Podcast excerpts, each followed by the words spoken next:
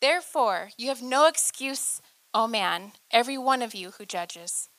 For in passing judgment on another, you condemn yourself, because you, the judge, practice the very same things. We know that the judgment of God rightly falls on those who practice such things. Do you suppose, O man, you who judge those who practice such things, you do them yourself, that you will escape the judgment of God? Or do you presume on the riches of his kindness and forbearance and patience, not knowing that God's kindness is meant to lead you to repentance? But because of your hard and impenitent heart, you are storing up wrath for yourself on the day of wrath when God's righteous judgment will be revealed. He will render to each one according to his works. To those who by practice in well doing seek for glory and honor and immortality, he will give eternal life. But for those who are self seeking and do not obey the truth but obey unrighteousness, there will be wrath and fury. There will be tribulation and distress for every human being who does evil, the Jew first and also the Greek.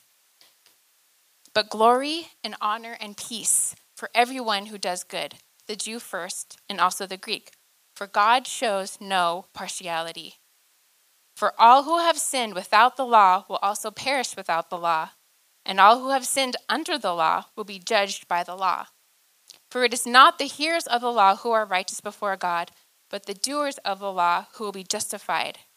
For when Gentiles, who do not have the law, by nature do what the law requires, they are a law to themselves, even though they do not have the law. They show that the work of the law is written on their hearts, while their conscience also bears witness, and their conflicting thoughts accuse or even excuse them on that day when, according to my gospel, God judges the secrets of men by Christ Jesus. But if you call yourself a Jew and rely on the law and boast in God and know his will and approve what is excellent because you are instructed by the law, and if you are sure that you yourself are a guide to the blind, a light to those who are in darkness, an instructor of the foolish, a teacher of children, having in the law the embodiment of knowledge and truth, you then who teach others, do you not teach yourself? While you preach against stealing, do you steal? While you say that one must not commit adultery. Do you commit adultery? You abhor idols? Do you rob temples? You who boast in the law dishonor God by breaking the law. For as it is written, the name of God is blasphemed among the Gentiles because of you.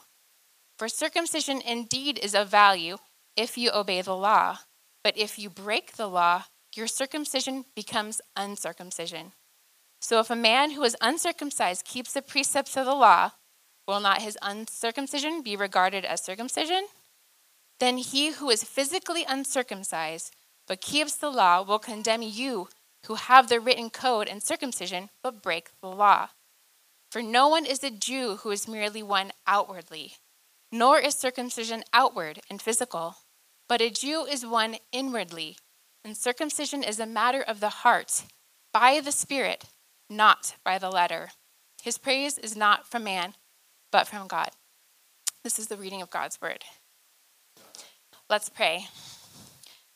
Dear gracious Father, we thank you so much for your word. We thank you, Lord, that our salvation does not depend on following these laws, Lord, but on believing in Jesus as your Son and in his cleansing blood. Lord, we pray that you would open our hearts and our minds today that we may hear you. Lord, I ask that you would pour out your wisdom into the pastor as he speaks from your word, Lord. That through your spirit, you would use his words to reveal to us, Lord, the areas in which our hearts and our thoughts are not aimed toward you, Lord. Thank you for this time together. Amen.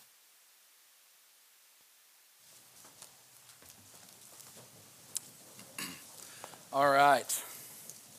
Let's see. Am I good? I'm unmuted.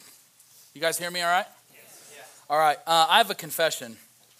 Um, I'm in an, a little bit of an extra good mood right now um, because, uh, in spite of my rambling last service, technical difficulties, whatever, I got to talk to a guy after the service who came up and he said it was his first time here. And he told me that he says, I'm, I'm investigating different world religions, but what he said was, if what you say Jesus did for me is true, and if what you saying about what he did for me is true, he says, I feel like my heart wants to know Jesus. And so I'm in a good mood. Um, yeah. So I did promise for you guys, though, that you would welcome him and you would come alongside of him, and, uh, and he'll be back. He said he's coming back. Uh, so I want to say thank you to you guys for welcoming um, me and my desert people. Um, if you if you drive four hours out in the middle of nowhere, right about the moment you lose hope, get off the freeway and there's Elko. Uh, you'll find us there. Um, but we're excited to be here. Um, I want to before I start rambling the second time, I want you guys to know uh, something. Uh, I want you to know how blessed you are to have a pastor like Pastor Kyle Bateson. Um, I, I seriously joke, but not really. I want to be him when I grow up, I think. That's my kind of kind of thing. You guys should know that he carries a lot of weight, uh, even through our, our organization Acts 29 and different things on our Living Stones network. But what's amazing to me is, even in spite of all of that, every time I sit down to talk with him, um, his heart beats for you all. Uh, and so please know you're blessed and you have, you have an awesome team, and Pastor Kyle and, and the other elders here. Um, please don't take them for granted. Um, but I, I want to jump in here. Uh, last week, the Apostle Paul addressed what was the problem with humanity. Okay? He stated clearly for us that there are two things that attract the, the judgment and wrath of a holy and righteous God. Okay? He told us clearly that those two things first, one is ungodliness. And ungodliness is our broken vertical relationship with God. Okay, through, through our rebellion against Him. It, it's our desire to worship creation rather than creator. It's our desire to find our identity and fulfillment and joy and peace and satisfaction in anything besides Him. Okay? Ungodliness will attract and justly the wrath and of, a, of a holy God. But the second thing he mentioned that would do that is unrighteousness or wickedness, which is our broken horizontal relationships with one another. Uh, our, our failed morality, if you will, according to the standards of God. Uh, now, in Elko last week at my church, I mentioned how these two words, ungodliness and unrighteousness, are relational words, and they're actually the breaking of what Jesus himself said in Mark 12 were the two greatest commandments to love God and to love your neighbor. Okay? And we have a problem, according to Romans chapter 1, and that's that we're all guilty of not loving God and not loving our neighbor. So we have a problem, okay? Um, by the way, I love so much how we can read about our broken vertical relationship with God and our broken horizontal relationship with others. And then we can see both our vertical and horizontal brokenness redeemed in the cross of Jesus. That gives me hope. That gives me hope. Uh, but today, uh, Paul's going to show us now, uh, we know the problem with humanity, he's going to show us now the problem with religion. And so, the lens that I want you to listen to me talk today through is the problem with religion. In other words, our failure to address our sin problem through our deeds or through our morality. Okay, our failure to be able to rescue ourselves from sin and, and our incredible need to be rescued from sin by the Lord Jesus. Okay? So, it's important as we jump into this now for us to remember a little bit about the context, okay? Who, who is Paul addressing now in Romans? Now, if you know, Romans is, is the letters written to the church in Rome, and Paul's addressing two types of people in the church Gentile people and Jewish people. Okay? They make up the church in Rome. And as you, as you read chapter one last week, I want you to know that when Paul would have been listing out some of these sins that are ungodliness and unrighteousness, some of the sins like the, the sexual perversions and, and the worship and making of idols and, and those kind of things, as the church in Rome would have read this letter, that, that, that particular list of sins would have garnered a really interesting reaction from the Jews who were part of that church. Because the Jews who were part of that church would have read that list in chapter 1 and had an attitude well up inside of them, something like, oh, well, thank God he's not talking about us. Okay? They, they would have said, oh, this, I hope that those Gentiles are listening to that. Thank God he's not talking about us. You see, as they would have read that list, sexual immorality and, and the making of idols, the Jewish people would have gone, oh, okay, we're off the hook because those are the sins of those people. Those are Gentile, those are pagan sins. Those aren't our sins. He's not talking about us. Now, what's interesting is knowing this, okay, Paul in the next verses is going to speak directly into the Jews' world. He's going to speak directly and address their judgment of other people. Then he's going to address their own traditions, their own deeds, their own things that they are in fact holding to. And he's going to show them their failure to save them from the wrath of God. Okay? He's going to show them that what they find their comfort, security, worth, and identity in, apart from Jesus, is also deserving of the wrath and judgment of a holy and righteous God. All right, so let's just look at it. Um, we're going to read a lot of the Bible today. Uh, so look again in your Bibles, chapter 2. Let's read verse 1 through 11, and I'll, I'll kind of give you an aerial view of what's happening. Verse 1, Paul says, Therefore, you have no excuse, O man, every one of you who judges. For in passing judgment on another, you condemn yourself, because you, the judge, practice the very same things. I bet they had a little different reaction when they read that verse. They're like, it's turning. Verse 2, he says, look at this. He says, We know that the judgment of God rightly falls on those who practice such things. Do you suppose, O oh man, you who judge those who practice such things and yet do them yourself, that you will escape the judgment of God? Or do you presume on the riches of his kindness and forbearance and patience, not knowing that God's kindness is meant to lead you to repentance? But because of your hard and impenitent heart, you are storing up wrath for yourself on the day of wrath when God's righteous judgment will be revealed. He will render to each one according to his works. To those who by patience and well doing seek for glory and honor and immortality, he will give eternal life. But for those who are self seeking and do not obey the truth, but obey unrighteousness, there will be wrath and fury. There will be tribulation and distress for every human being who does evil, the Jew first and also the Greek, but glory and honor and peace for everyone who does good the Jew first, and also the Greek, for God shows no partiality. So, in these first 11 verses, Paul's message to the Jews is very clear. He is addressing directly the attitude of the heart of judgment that says, Oh, thank God I'm not like those sinners.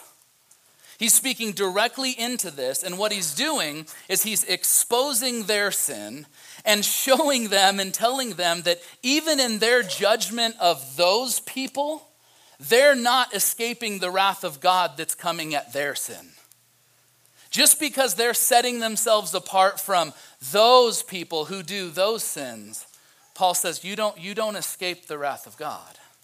Further than that, Paul, I, I can't imagine like reading this, having this be for me in this context. Paul calls them out for committing much of the same sins as the Gentiles, as the pagans.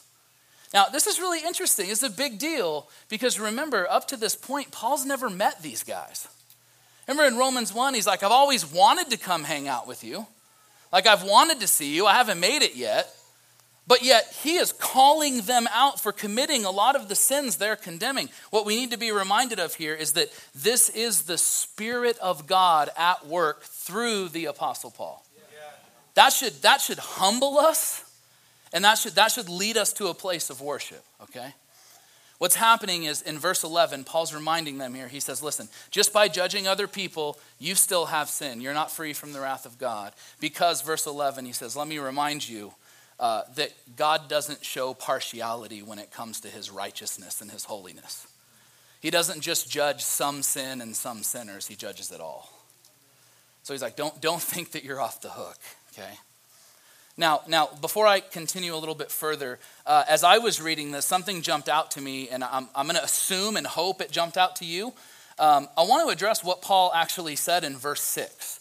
I don't know if you caught this. He says that he will render to each one according to his works.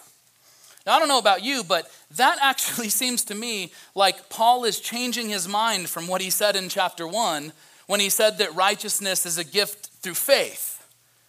He's saying right here that we're going to be judged according to our works. So I don't know about you, but I'm kind of wondering now which one is it? Is it, is it am I going to receive the righteousness of God by faith or by my works? Which one is it going to be? Listen, you need to know that in verse 6, Paul is actually quoting from an Old Testament Psalm 62, where David, the author of Psalm 62, is comparing two different groups of people there's one group of people who are against and plotting and scheming and deceiving against the king that God had set up for them. They were not buying into God's plan for them. And so they're, they're hateful and scheming and deceiving. And then David says, there's another group of people who are fully trusting in and finding their rest in God's plan for the people. And so, what he's doing here is he's highlighting for us the difference between those who rely on themselves for salvation and those who will trust in God and his plan for salvation. So, when we read what Paul says in verse 6, he'll render each one according to his works. We're supposed to walk away from that in light of chapter 1 saying, We have a problem and we need to be rescued we need to be rescued, okay? In this section, that's what Paul's doing. He's, he's leading both the religious person and the rebellious person to consider their deeds that are trusted in for salvation and to repent of those and submit fully and turn to Christ for their salvation. Um, one more thing, too, that I need to say right here. I, I think we talk a lot at Living Stones churches about the grace of God and praise God for his amazing grace. Amen? And I heard some of you go, mmm, that's okay too. That's what we do in Elko. Mmm. Okay. Praise God for his amazing grace. But I want you to hear something before I move on. I want you to know that morality does matter in the Christian life. Okay? Morality does matter in the Christian life. Not as a means to salvation, but certainly as evidence and fruit of it. Yeah, you, you, you got what we do matters. Okay, Tim Keller uses the analogy of an apple, an apple tree. And he says, You look at an apple tree and you see these big, luscious apples growing in the branches of the tree. And those apples are proof that life is in the tree, but they're not the source of life for the tree. The source of life is the roots, right? They're going deep and they're pulling nutrients in from outside of it to grow that beautiful fruit. You see, it's the same thing with our morality. Our fruit puts on display life, but not our, not, not life coming from us, but life coming from Christ. Remember, John said that, Jesus said in John that he is the vine and we're the branches. But, Christian, what you do, how you live, matters. Not as it means to salvation, but as fruit of the life that's been given to you. Um, now, um, I'm, I'm going to actually not read verses 12 through 16 for sake of time. I asked Pastor Bateson for two and a half hours to work through this, and he gave me 30 minutes. So I had to pick and choose.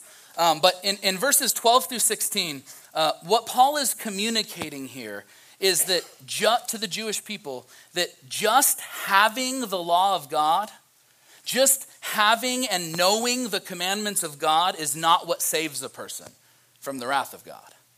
You see, the Jewish people would have boasted that they had the scriptures, they had knowledge, they had the law, the commandments of God in their hands. And Paul says, just having it or knowing it is not what saves you. The law must be perfectly obeyed. He shows them that even further, the Gentile people who don't have the law like they do have, in fact, the law of God written on their hearts. That they have consciences that bear witness to what is right. And again, when you read this, you can kind of hear Paul echoing what he said in chapter 1 when he said that there's no excuse for humanity who has the revealed knowledge of God but suppresses the truth. He's saying it's, it's, it, it doesn't make you more awesome that you hold the law. The law must be fully obeyed. And again, we have another problem. None of us do it, none of us can. Later in Scripture, we read that one of the things that's the purpose for the law is to show us the holiness of God and how far off we are from the holiness of God. We need a Savior. So the problem is we can't keep the law, neither can they. Look at verse 17 through 24. I'll read this part. He says, But if you call yourself a Jew and rely on the law and boast in God, by the way, listen to this like description that he paints of, of the Jews. Okay, Paul knows, Paul knows what's going on here. He says, if you call yourself a Jew and rely on the law and boast in God and know his will and approve what is excellent, because you are instructed from the law.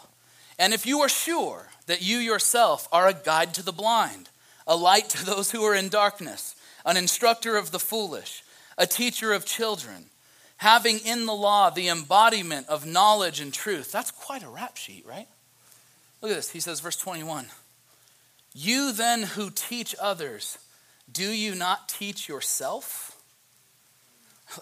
Man, i tell you what, if I was a Jew in this church and I was reading Romans up to this point, I'd start to get a little worried right there. Because I feel like he's, I feel again, he's, he's really turning the tables now. He's getting, he's really getting all up in my business. And, and I, I don't know if I want to keep reading, but look what he says. He says, While you preach against stealing, do you steal? You who say that one must not commit adultery, do you commit adultery? You who abhor idols, do you rob temples? You who boast in the law, dishonor God by breaking the law. For as it is written, the name of God is blasphemed among the Gentiles because of you. Now, this is where this is where the apostle Paul just he gets all up in their business, right? The holy the, the spirit of God is just he, he's not holding back.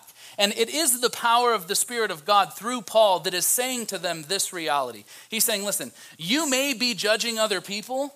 Okay, you may have outwardly rejected the, the external sins of the Gentile people here, but he says you may have you may have stood up and publicly told everyone that you are you are rejecting adultery, rejecting slander, rejecting lying and sexual sin and violence. Paul says you may have done that outwardly, but he says, Your heart is sick with idols. He's like, just because you denounce something doesn't remove you from the wrath of God.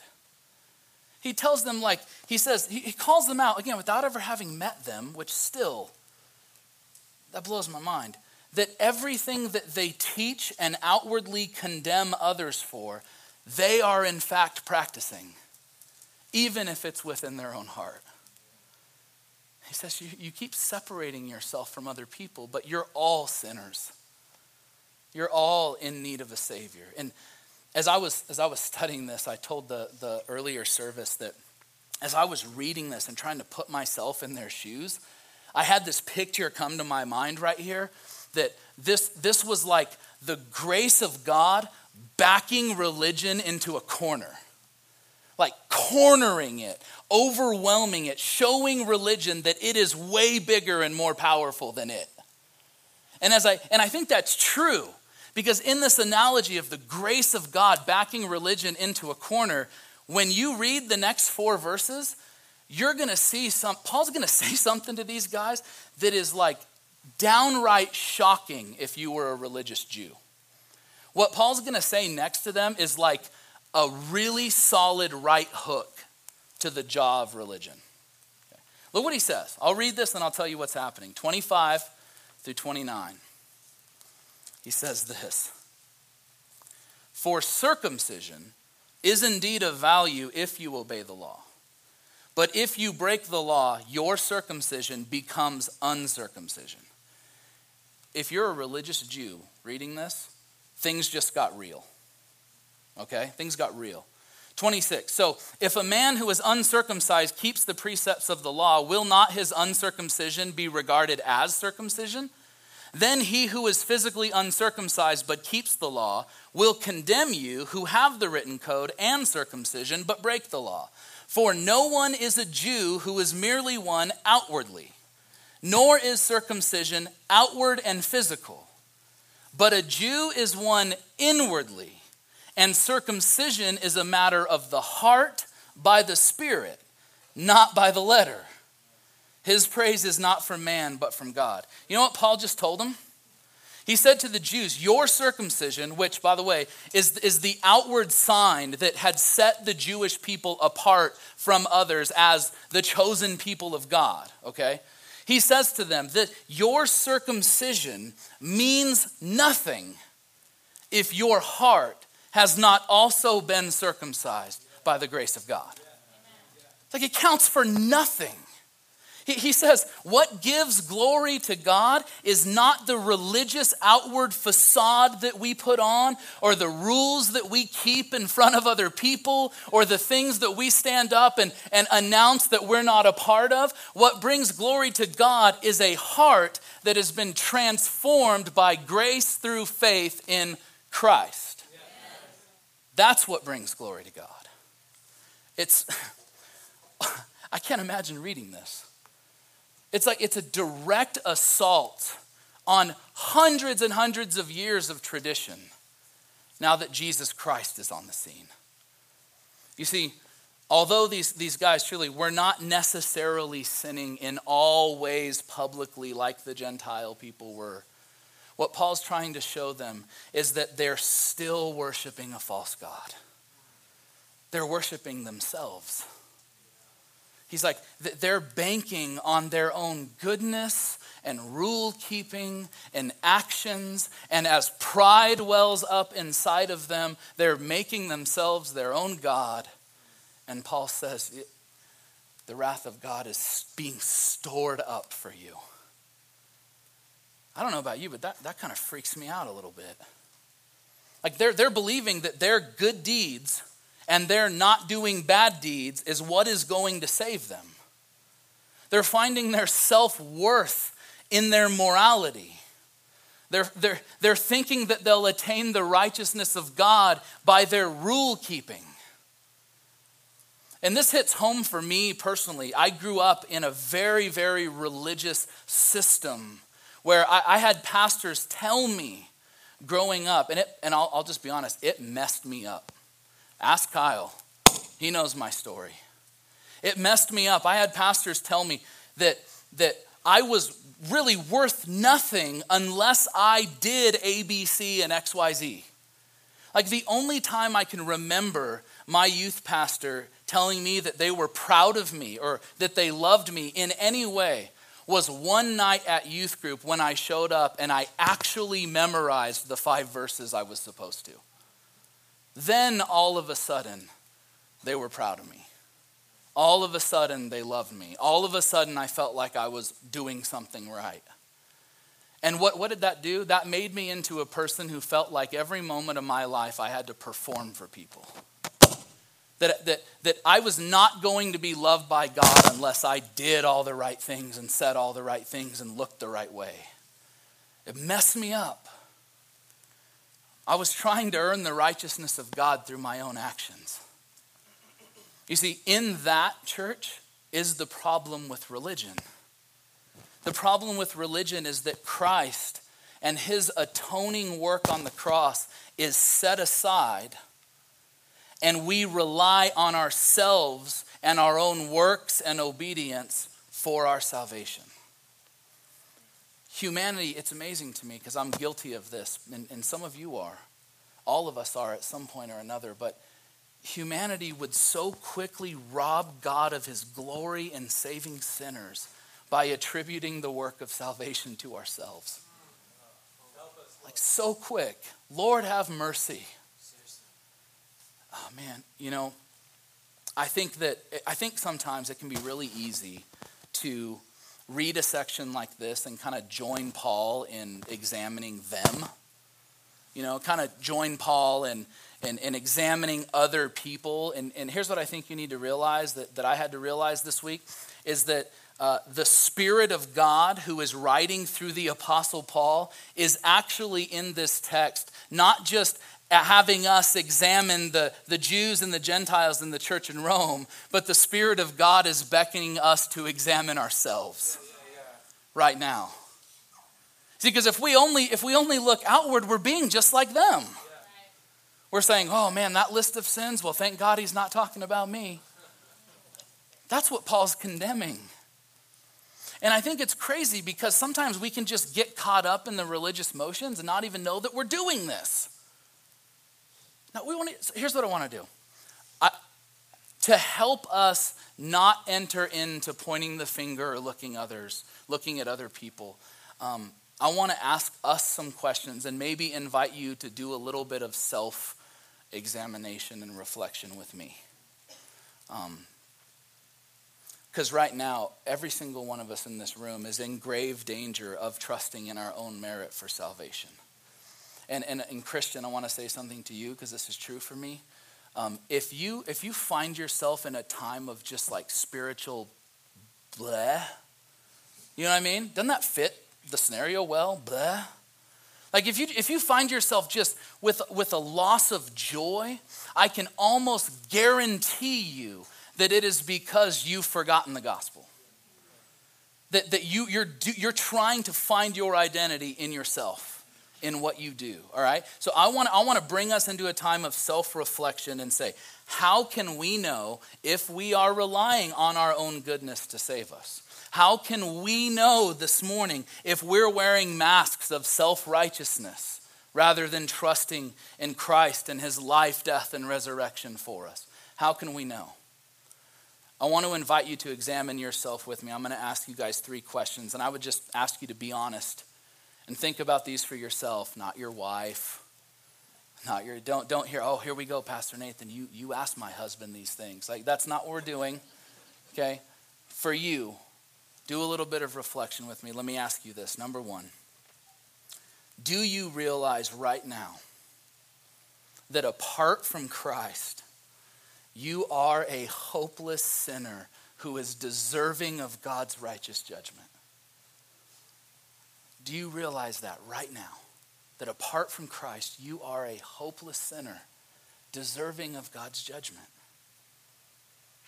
Or how about this? When you think of people outside your church and how they live and what they do, do you look at them and shake your head and judge them in your heart? And do you thank God that you're not like them? Do you join the Jews in the text with an attitude of, man, I'm so glad I'm better than them? Or do you understand honestly that by nature, your own heart is just as religious or rebellious as theirs, and apart from the grace of God, you're no different than them? Like, do you acknowledge that about you?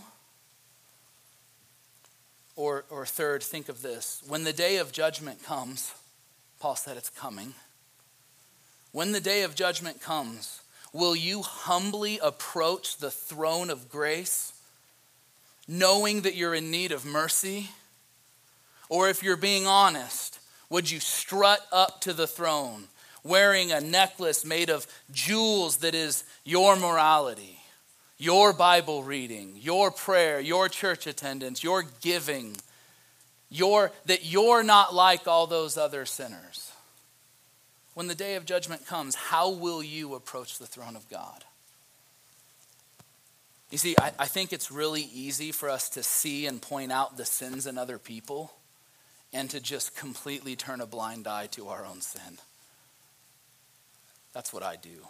That's what I grew up doing. And I'll tell you that only in being honest before God will we find freedom from religion only when we're being honest. When we take these things out of the darkness of our hearts and put them in the light, give it a name, call sin sin, and see that that's the grace and kindness of God that's meant to cause us to repent, to turn our back on it, and to turn toward Christ. That's where we're going to find freedom. And by the way, the same thing is true if you're in here and you're not a believer in Jesus. You know, by the way, I can I think I can speak on behalf of Kyle. I'm a little biased toward Living Stones. I think it's awesome. But if you're just here as, as an unbeliever, um, I want you to know that this church truly is a safe place for you. Uh, no one's going to judge you here. They're not going to make you do something that you don't want to do. If your heart is interested in engaging who the God of the Bible is, this is a safe place for you to do that. These people will love you, they will help you, they will care for you. But I want you to know, too, that um, whatever reason you're here this morning, Maybe, maybe, actually, I remember this personally, but maybe you're just here because you just have a really, really annoying friend who will not stop inviting you. And you're like, if I go, will you shut up? or maybe you just have family, you feel like always judging you, maybe, and, and you're just here to appease them. Like, I don't, I don't really care how you got here. I want you to know why you're really here. Two reasons. Number one, you're here because God drew you here. Okay, it was actually his idea. But number two, you're here because God wants you to know that he loves you and that there is freedom and forgiveness and salvation for you in Christ. That's the reason that you're here. And so I want to close kind of with, with this. I often tell my church in Elko, I say, hey, you know, sometimes sermon passages and texts are kind of hard, right? Like we, it's wrath and judgment and all these things. Sometimes people are like, why did I come to this church? I, I want you to know something. There, there are some hard texts in Scripture, but all of Scripture, every word points to Christ. And so what I tell my churches is, hey, hang with me because if we're talking about the Scripture, we're talking about Jesus. And if we're talking about Jesus, we are always going to arrive at some really good news. So I have good news for believers and unbelievers alike this morning. The good news is what we call the gospel the life, death, and resurrection of Jesus Christ. And so I want to tell you this the good news of the Bible is this that God has not left us alone to die in our religion or our rebellion. That God had compassion on sinful humanity. And God, even though we were and are still sinning against God, God sent his son Jesus, who willingly left his throne in heaven. Humility that, I mean, we'll never understand that till we see his face. Creator leaves his throne and enters into his own creation. Broken, jacked up, sinful, hypocritical, judgmental creation that we'd become. Jesus enters into creation so that he might save sinners. And Jesus comes and he does what we were unable to do.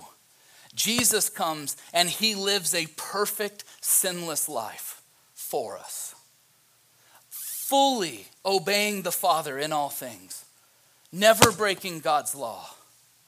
Then Jesus willingly goes and lays his life down, suffering and dying on a Roman cross, paying the penalty for our sin, your sin and my sin, not his suffering and dying, shedding his blood, having his body broken, the scripture says, so that he might satisfy the wrath of a holy, just, and righteous God that should be directed at you and me. Jesus hangs on the cross in our place, satisfying the wrath of God for us. He gives up his life, is dead, and buried in a tomb. And then three days later, Jesus Christ is raised by the power of the Spirit of God so that now anyone who would turn their eyes to him and put their faith and trust in him would find forgiveness from sin and would receive the joy of being a son or daughter of God. Did you hear me say anything about you in the good news? No. Only when we realize that the only thing that we bring to the table of our salvation is our sin will we find freedom from it the good news is that Jesus Christ has lived, died, and risen again for us. And that means we can be free. We're free from religion. We're free from the condemnation of rebellion. Guilt, fear, and shame melt away in the face of Jesus. All of our religion and rebellion, church, drown at the bottom of God's ocean of amazing grace. There's nothing we can do to save ourselves. We'll never be good enough. We'll never obey enough. We need to be rescued. And we've been rescued. So, Living Stones, let us rely fully on Christ and rejoice in our salvation that is by grace alone, through faith alone in Christ alone. Amen? Amen. Amen. Would you pray with me? Um, God, thank you for good news. Thank you that that shame and guilt and fear and feeling like I was a piece of garbage growing up is gone because I got Jesus. God, I pray for Christians and, and unbelievers alike in this room that the condemnation of the feeling that we have to earn the righteousness of God by our deeds and behaviors would melt away in light of the cross. God, I pray that the cry of our hearts would be Jesus paid it all, all to him we owe. Forgive us for our idolatry. And God, may the joy of our salvation return to us even now as we sing, take communion, and God, would we just be a people who praise you for amazing grace? We love you. Thank you for sending Jesus. And it's in his precious name we pray. And all God's people said.